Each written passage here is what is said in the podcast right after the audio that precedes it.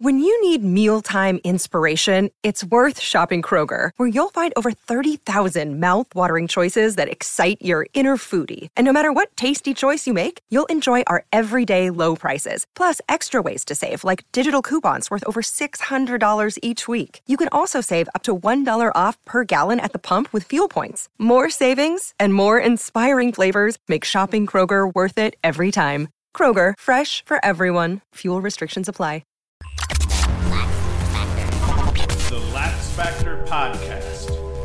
What is up, lacrosse fans? You're watching episode 229 of the Lax Factor Lacrosse Podcast, and I'm your host, Ted Hoost. And today I'm going to cover a bunch of topics here. We're going to take a break from the top, my preseason top 20.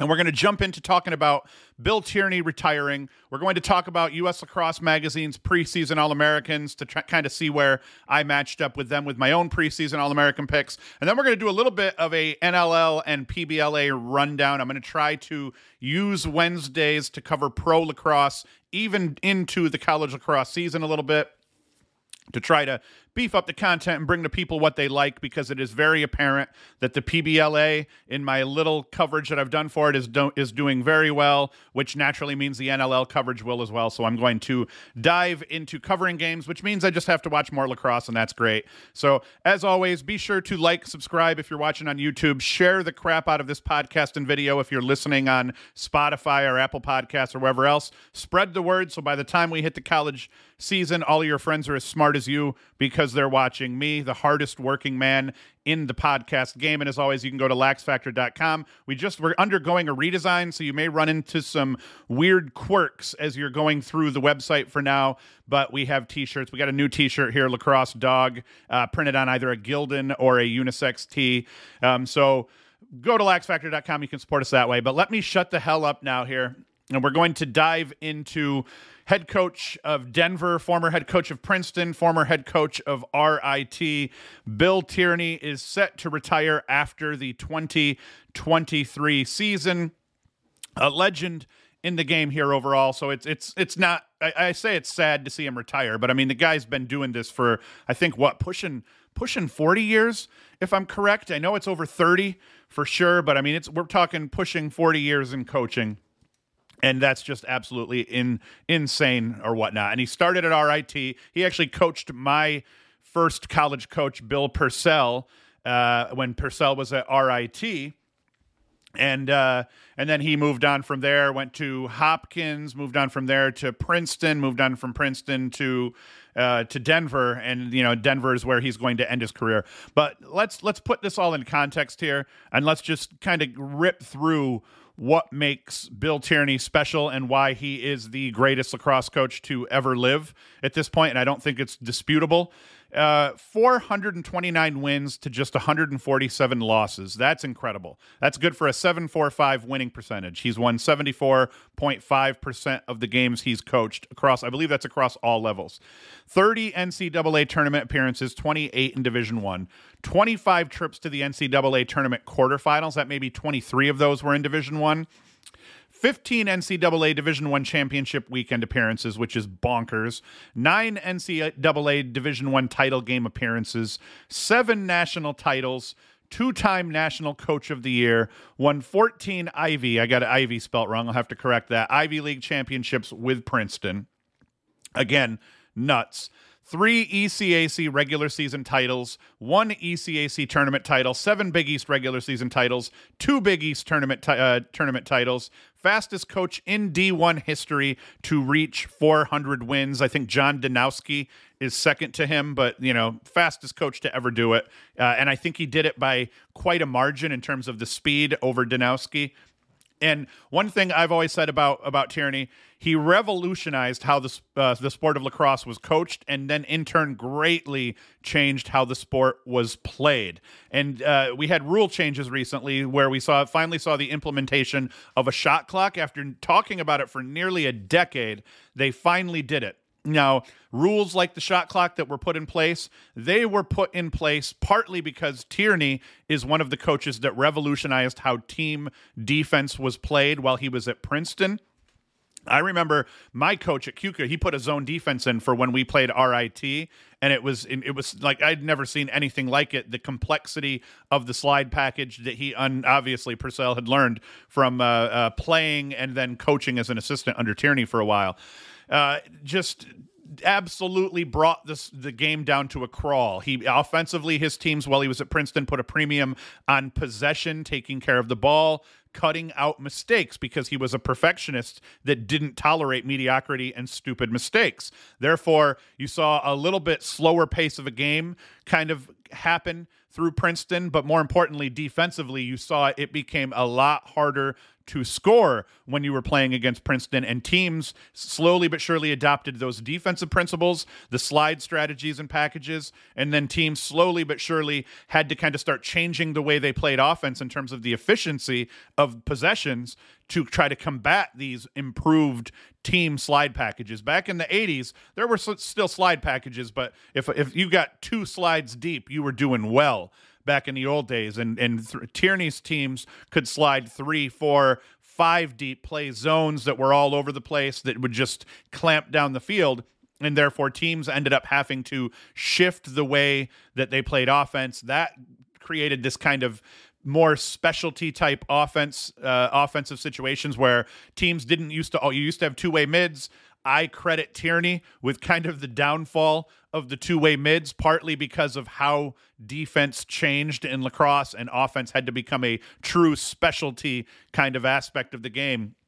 So you saw subbing cha- uh, sub changes wholesale now every possession. So those things were all kind of ushered in because of Tierney's co- coaching greatness. Imagine having your hands, hands shape a sport so much that the very rules committees he sometimes sat on had to change said rules to offset the effect that you had on the game. And and some people would say that slowing down of the game was a negative effect, but that led us to needing the shot clock eventually. So just in terms of the evolution of the game, I do not believe any coach in the history of the sport has has has affected the game more than Tierney, And it would make sense because he's one of the all you know the winningest all-time coach and he's been just doing it forever at a very high level. So it makes sense he would shape the game, but I think that it will you will never probably see another coach shape the game the way he did. You could argue that uh, uh um some of the new younger coaches, you know, the Marylands and Virginias of the world, the style of play that they play now you could argue is uh, you know like between Tiffany and Tillman has kind of changed the game. I'd say that you know I'm putting a premium for them on recruiting and getting talent there, and that kind of you know shapes the way you play a little bit. But either way, Tierney, an absolute legend. I can't express enough how thankful I am to get to grow up watching his teams play. I at one point I hated him, and uh, as I've grown old, I've learned to appreciate the ever living shit out of him. So I wish uh, Coach Tierney, uh, his family, his lacrosse family, and his real family, I wish them uh, in their they're one and the same just about. I wish them nothing but uh, the best of luck in whatever's next for him and them. So that was the first thing we had to talk about. Now that we have that out of the way, we can move on to other things. Namely us lacrosse magazine has come out with their 2023 division 1 men's preseason all Americans, and I kind of just want to rattle through the list and just kind of see where there's parallels between what I picked and, and see where there's differences as well between what I picked and they picked. And I'm not going to do this completely because I don't have a real exhaustive list uh, and in one shot of my preseason All Americans, Americans, which is stupid. So maybe I'll put that up here later on laxfactor.com. Go there and you'll be able to see it. But here is their list. And right off the bat the division one preseason all-americans first team on attack. I see a guy that i like and i agree with. We have matt brandau here on this list. We have a brennan o'neill of duke on this list and connor shellenberger of virginia. I think brandau is the no-brainer. I think brandau is probably my fa- my favorite for the Tewaaraton, even though I know he's not going to be, you know, the the the lacrosse media's favorite for the Tewaaraton because they've pretty much already given it to Sam Handley here from Penn. Even though Brandau's production is insanely is insane compared to Handley. Handley's production is nothing compared to Brandau's in terms of Brandau takes better care of the ball. He puts up a lot more points. His, his team has to lean on him a lot more in terms of offensive production. I think Brandau is the clear best player in in in the Ivy League, and I I feel like I'm the only one that's saying that. Now, that's not me trying to say, like, oh, people are sleeping on Matt Brandau. Nobody is sleeping on Matt Brandau unless you are a moron. But I haven't heard a whole lot of guys talking about Matt Brandau, and all the buzz in the Ivy is about Sam Handley. So, and, and rightfully so. Sam Handley is absolutely filthy, but I'm a Brandau guy here in terms of I think he is the best player in the Ivy League, and I do sometimes feel alone, even though I'm sure I'm probably not. Brennan O'Neill, I didn't have him on my list. I forget. I think I had Jack Myers as my other as my third attackman. So O'Neill kind of jumps Myers. And I said in my video, O'Neill could potentially was one of the guys that I thought could potentially jump Myers as well as uh, Pat Kavanaugh. I think I thought could maybe jump Myers depending on the season they had. But you know, two of three are the same here. We've got Brandau and uh, Connor Shellenberger that I both had on my list. Now let's get into the midfield. They picked Graham Bundy Jr. That's a no brainer. Filthy midfielder. Matt Campbell of Villanova is also very good, and Sam Handley. I think Sam Handley is probably the best overall. I think Graham Bundy Jr. probably takes a little bit better care of the ball. He's more of a little, you know, I, I called him, I think I called him a jitterbug that's not really a jitterbug is how I kind of painted Graham Bundy and uh, Campbell from Villanova, just a good all around midfielder. So I like all three of those picks. Now, short stick D mid, Peyton Razonka of Loyola, a very good short stick de- uh, defensive midfielder. Face off Luke Wierman. That matches mine as well. And that that that's deserved. We'll see how that pans out in terms of by the end of the year. Uh, the face-off guys tend to kind of frog jump each other, even though I think the same three kind of typically will hang out between the top, you know, the numbered All-American spots. Wierman is my favorite for sure, and he's obviously theirs as well. But don't be surprised, depending on some uh, the success of some of these other teams, if somebody might jump him. You know, maybe even like a Petey fucking LaSalla here. Uh, LSM Ethan Rall of Rutgers, well deserved defensively. We've got Gavin Adler of Cornell uh, who had a huge breakout season last year. Will Bowen of Georgetown, the reigning Defensive Player of the Year. He's also a no brainer. And Brett Makar of Maryland. I think that mirrors my top three as well. And then the top goalie, uh, Liam Entenmann of Notre Dame. I don't hate that pick either. I think that's a, a solid pick as well. Now, as we dive into the second team, we've got ourselves a Pat Kavanaugh on attack mixed from Notre Dame, mixed with CJ Kirst of Cornell and Jack Myers of Ohio State. Now, I didn't do a second team myself, but like I said, I had Jack Myers on my first team. Uh, and then I said guys like Kavanaugh, Kirst, and O'Neill might be able to supplant them. And, and you know, uh, Myers, I just went with because he's a crafty veteran, and I think Ohio Ohio State and their success may dictate that he ends up popping into that list. Now, midfielders, Shane Knobloch, a big cat midfielder out of Rutgers, Kyle Long, who I thought might end up getting Maryland's number one did not. So far, Maryland put out their roster, and uh, it, it, it, as I'm talking about this, I do not believe anyone has been given the number one, and maybe that means they're going to give it a rest this season. But Kyle Long, midfielder out of Maryland, I think he also could end up having a huge season, partly just because Maryland's going to be forced to rely on him a little bit more than they have in the past. Now, Maryland's brought in a couple of key transfers that I think could take some of the weight off his shoulders, and they're still going to have a very good team. But this is the first year that Maryland is without an apparent offensive leader, and Kyle Long could end up being that guy that could see his stock go up a little bit. And then Jake Stevens of Princeton, filthy midfielder overall. Jake Stevens. Now he's a guy that if you're not a diehard lacrosse fan that just watches all the college lacrosse, you could. Jake Stevens might very well be the guy on the, on this list so far that you haven't heard of. But uh, Princeton has a couple of very good midfielders that uh, are going to be worth watching this year and Jake Stevens is one of them. Uh, short stick D midfielder Connor uh, Mahar Mayer. I always forget how to pronounce these dudes' names. I think it's Mahar, uh, but I might be mixing him up with someone else. Uh, out of North Carolina, face off Zach Cole out of St. Joseph's. He's also filthy, just built like a freaking absolute tank. LSM Tyler Carpenter of Duke, an excellent takeaway guy, can get up and down the field in transition. I love Carpenter's play. I think he broke out two years ago, had a very solid season last year as well.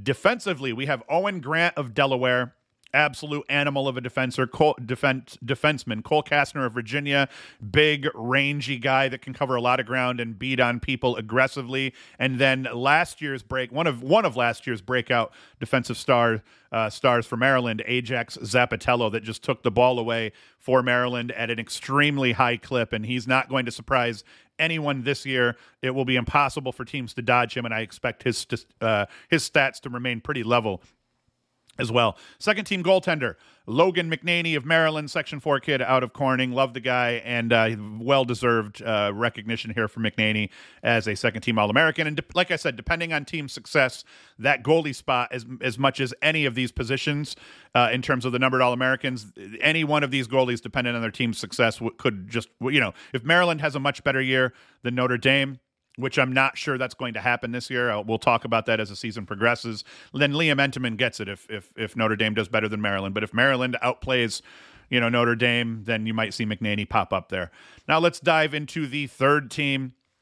On attack, we have Tucker Dordevic of Georgetown. Uh, interesting to still see him playing attack. Georgetown has enough depth that I, I, I thought we might see Dordevic make a move back to midfield, where I think that instead of a third team All American, he's a first or second team All American potentially. But on attack, he's a third team All American. I, I, I probably agree with that overall. Devin McLean and and and Dordevic isn't the only filthy transfer that Georgetown got. Georgetown this season more than any other team is transfer you. So that's incredible. Uh, Devin McLean of Brown had a great season last year, a great kind of mix between will snipe you off ball, but then can carry up from X and hurt you as well. Ross Scott of Rutgers, also a very good attackman. Eric Dobson, a big boy midfielder out of Notre Dame, is on that third team. Sam English of Princeton, he's the other filthy, dirty midfielder that Princeton can uh, stake claim to. Sam English is. And then we've got Patrick uh, Skalniak out of Navy, who I don't know a whole lot about because you know I just didn't watch as much uh, uh, Navy lacrosse here last season.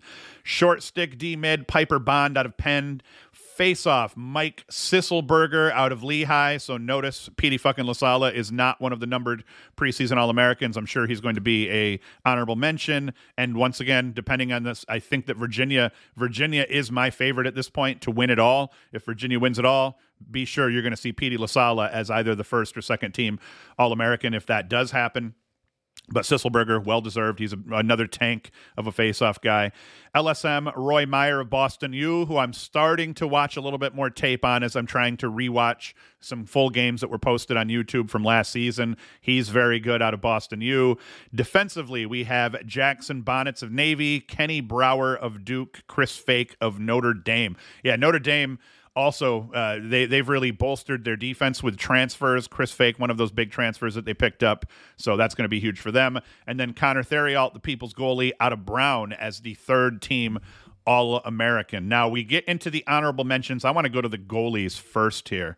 Um, Matt Garber and Will Mark of Syracuse both got named, and I don't even see the kid that I had on my list here as the third. I don't know. I don't know what's going on with that, but hey, that's good for Syracuse. Will Mark ended up grabbing one of the honorable mention spots, and Matt Garber of Boston, you grabbed the other. Let's go back to the top here of the honorable mentions now, and I'm just going to rip through them a little bit more quickly. Payton Cormier of Virginia, uh, you know, finishing attackman that can dodge a little bit as a two dodger, but he's an absolute animal of a finisher and a sniper. Vince Dalt, uh, D'Alto of Boston U, Dylan Gergar of Penn, Leo Johnson of Yale, Owen Murphy of Maryland, Mike Robinson of Delaware, Griffin Schutz of Virginia. J- so you got all three of Virginia's starting attack are or, or uh, yeah, all, all three of Virginia's starting attackmen are, are listed on this All American list here. JJ Sillstrop of Denver, he's got to have a big season for Denver here. Alex Slusher of Princeton, a very good attackman. Dylan Watson of Jacksonville, the Georgetown transfer. I was hoping that for some reason he just went to Syracuse because they had big holes at attack. He ends up going down to Jacksonville, joins another key offensive transfer that's kind of uh, eluding me at the point, but that's going to greatly help Jacksonville keep pace with the season they had last year because they get almost everybody back offensively and you get to add a 50 plus goal scorer like Dylan Watson to the mix. Aiden Blake of Cornell, midfielder. Jeff Connor, midfielder out of Virginia. Hugh Kelleher, the big boy midfielder out of Cornell that I am a big fan of. Thomas McConvey transferred from Vermont to Virginia, another big boy lefty midfielder that I like. Dylan McDermott, uh, or Declan McDermott of Georgetown, Brad Sharp of Yale, Brian Tevlin of formerly of Yale, transferred to Notre Dame, another key transfer that Notre Dame added to shore up their roster.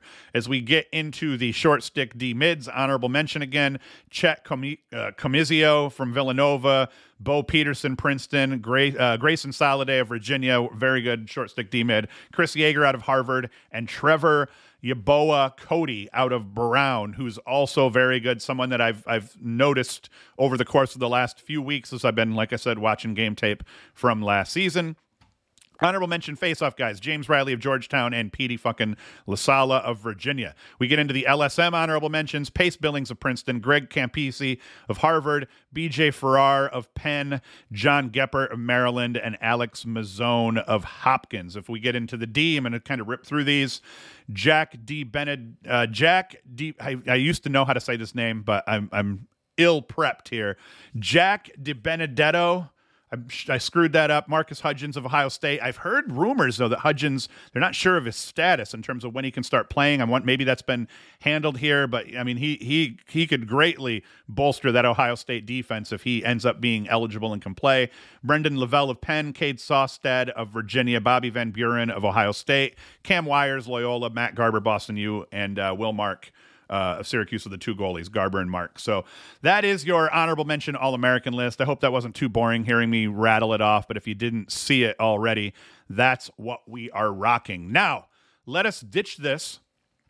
And I want to talk quickly about, I'm going to frog jump the NLL and I'm going to talk quick about the PBLA because one thing I want to talk about here is the PBLA's Skylar Thomas. He plays for the Syracuse Spark. I watched the the very first game of the season, the All Americans against the Spark. Noticed him in that game. And uh, he scored a couple of nice goals. But then I went to the Elmira game and watched him play in that Elmira game. Now, I don't know what his by the end of the game stats were. I do know he was a problem offensively in terms of getting a bunch of shots off, feeding a bunch of dudes that helped them get a bunch of shots off, and he also scored a really really nice dive goal from behind, kind of a dive backhand goal. I'll, I'll roll the highlights for that as well. But that's a player I wanted to highlight here. I don't know much about him other than it looks like he played at Onondaga at least that 2018 season. The Lasers won a national title that year. It, it, the stats that I found, whether they're accurate or not, say he scored 29 goals and had 40 helpers that year for Onondaga. Uh, so far in the two games that I've watched him play in the PBLA, the kid is a problem, kind of a breakout star. And and part of that breakout star aspect is everybody that that's watched the first two games got to see him play. One of the games of the week was the All Americans against the Spark, where the Spark lost, and then the the game I went to was also the game of the week, uh, the Renegades against the Spark. Spark lost, but he played well in both of those games. Seems to be a true 50-50 threat throw some nice passes, can score goals, can score highlight reel goals. Syracuse often gives him their penalty shots, which means of all the finishers on that team, he's one of the best and uh, seems to be a bright spot for the now 0 2 Syracuse. Now, I have on Lax Factor, if you go to laxfactor.com forward slash PBLA, it's right now it says up here PBLA coverage. Just go to laxfactor.com forward slash PBLA and it'll take you to this page. Um, so far, I this podcast will end up showing up here. I've only done two so far where I've talked about it. But as we look at the standings here, the Jim Thorpe All Americans are sitting at two and zero. Oh. The Binghamton Bombers one and zero. Oh. The uh, uh, what is it? The New England Chowderheads one and zero. Oh. Uh, the Hammerheads are one and one. The Elmira Renegades one and one. The Trenton Terror one and one. The Mayhem are one and zero. I should have them up higher on this list. The Bootleggers zero and one, and the Spark are zero and two. If we look at the scores from last weekend, I believe these were uh, the Mayhem and the Hammerheads. The Hammerheads beat the Mayhem 18 to 12. The All Americans beat the Bootleggers 15 to 10. And the Elmira Renegades beat the Syracuse Spark 16 11 last weekend. That was a game I went at. Only game that I have notes for. I want to I want to start giving the scores and having some game notes for all of these. But once again, I, I do not have access to the PBLA statistics. Even the PBLA individual team social media accounts aren't putting out anything like you'd think after a game they'd say hey we won. Here's the guys who scored for us. Yay for them. I don't even see that for the most part but i'm going to try to go through maybe some local news networks to see what they've said. But in terms of the spark and the renegades game that i attended elmira jumped out to an early 6-0 lead before allowing the spark their first goal. I thought it was over the way that the spark were playing or the renegades were playing six nothing and the spark had done nothing up to that point and the spark ended up tying things back up i think by the half like nine to nine or eight to eight at the half before the renegades then came out kind of scored some goals and uh, pulled away for the win. Owen hill finished the game with five goals i believe and i believe four of them were off penalty shots. Owen hill has been the renegades kind of penalty shot taker and it has paid off huge for him so far. And then skylar thomas like i said scored that highlight highlight reel goal from behind the net burying it past elmira goalie on the short side. And then likewise, uh, Bubba. Um, uh, uh, losing Bradley Voigt's name out of my my data bank for a moment. Bubba Voigt ended up scoring two goals in that game and stuck one between the legs. So, people, the PBLA, the quality is high the name recognition is going to be more. Anyone who loves field lacrosse, you're going to recognize a lot more guys' names in this league than you would maybe even in the NLL, depending on which team you're looking at. Uh, it, it, you know, the focus is kind of on American field players playing box. That's not always the case here because you have a lot of uh, native born players that have been playing box their whole life. And you can see the rosters are just filled with the Hills, with Thompsons. You know, I haven't seen any Bucktooths running around yet, but I wouldn't be surprised if we did at some point if if we have any of them still running around. So you you see a lot of native born um, players just you know wrecking this league so far. I want to say the first game scored all overall in the league was scored by a Hill. I don't know which Hill it was. And then Bing- the Binghamton Bombers' first goal was also scored by a Hill. So that's interesting as well. Elmira also has a Hill. Um, so they're everywhere. The Hills are, and they're very good at playing lacrosse overall. So I, I, I will bring you more complete coverage of the uh, PBLA once they start getting some statistics out so that we can kind of rip through games here overall. And uh, you'll be able to just go to laxfactor.com forward slash PBLA uh, to you know kind of get that. I'll have all the podcasts that I talk about the PBLA posted here. We'll keep the standings running here, and then I'll end up having uh, scores, game notes for every game, other highlights, shorts, all that crap. And if you want to see shorts, I'm posting multiple shorts through the rest of this week of the Binghamton and the Renegades game. Uh, I'll have another two shorts posted today, tomorrow, and the next day. I have them all saved, all ready to go. So if you're into shorts, check us out on TikTok and on Instagram, and we're putting all of the shorts there. I'm not really putting the shorts on YouTube because I don't want to screw up my flow. Only a few shorts here and there for YouTube. All right, so there and there's a look at Skylar Thomas. The dude can play lacrosse. Now, let's get into the NLL. Had a big weekend of games here in the NLL as well. Calgary Roughnecks lost to the Colorado Mammoth. And let's see here. Tanner Cook had two goals. Connor Robinson, five goals for Colorado. Jesse King for Calgary, three assists. Reese Duck, Duke, I don't even know how to pronounce his name here, uh, four assists for Colorado. Jesse King, five points. And Connor Robinson, six points here. Dylan Ward made a huge save in this game down the stretch. There was actually maybe two saves over the last minute as uh, Calgary tried to, you know, score the game tying goal late, and that did not work out. And uh, Colorado was able to pull out the win in that one. And uh, one thing that was key here too, I when I was kind of flipping through and watching the highlights here. Uh, oh no, that's not this game. That's a different game. So let's move on from this one. Second game I want to talk about, I watched this one a little bit more closely and paid attention a little bit more, was the San Diego Seals against the Vancouver Warriors. And in this one, at about the time I turned it on, uh, it was a tie game right about Oh yeah, tie game four up here when Austin Staats scored his first goal of the game, I believe it was. Yep, he scored his first goal of the game to give San Diego the lead, and then later on in the third quarter, he scored back-to-back goals uh, on assists from Berg Dixon and then from Berg to give them that eight-five lead, and then they kind of rolled from there, and the Seals took off and won this game. Overall, here. Point leader, Wesley Berg. He ends up with eight points on the day off seven assists and one goal. So that's a pretty filthy day for him. Dane Dobbie had a hell of a day, too. Four goals and uh, off, off 12 shots here is what it's saying. I, I still wish we would be able to see the uh, more complete list of the scores. I don't like this whole game leaders where it doesn't give you that guy's full stats. Um, that's why, still to this day, I do not know why the pro leagues in lacrosse haven't adopted this, but nobody does statistics better than Sidearm Sports. All of these college teams that play at the Division One through the D three level that use Sidearm Sports, they have superior reporting in terms of statistics and all that crap to to what these leagues have. No question at all here. But in the end, ended up being a good game. You can't, you know, for instance, you can't sort these and all that crap. What did uh, our boy? Um, Mac O'Keefe had three helpers, man. That that's what you got to love about box lacrosse. Trey, yeah, Dane Dobbie four and three, Curtis Dixon three and two, Austin Staats was four and three on the day. Kind of my Austin Staats watch because I've been watching him closely here. As we rip through other games, I'm just going to give you scores real quick. Uh, Philadelphia Wings beat the Las Vegas Desert Dogs 14 to nine, and we have Rob Hellier five points for Las Vegas and uh, Joe Resetarits, nine points in the win for Philadelphia. We have Panther City losing to the Rochester Nighthawks by a score of 17 to 9. Leaders on that, Holden Cattoni. That's, I love that name, Holden Cattoni. Uh, nine points. And Jonathan Donville for Panther City ends up with six points on the day. Who won the goalie battle? Ryan Hartley of Rochester wins the goalie battle with 41 saves. They end up winning the game. Halifax Thunderbirds beat the Albany Firewolves 14 to 11. Randy Staats ends up with 10 points for Halifax. Connor Kelly leads um, the uh, uh, Albany with, uh, what was it, six points. Goalie battle. Man, Albany's goalie, Justin Getty, had to put up 52 saves on the day. Warren Hill with 41 saves. Warren Hill ends up getting the victory, though, for Halifax. So, hell of a game there, too.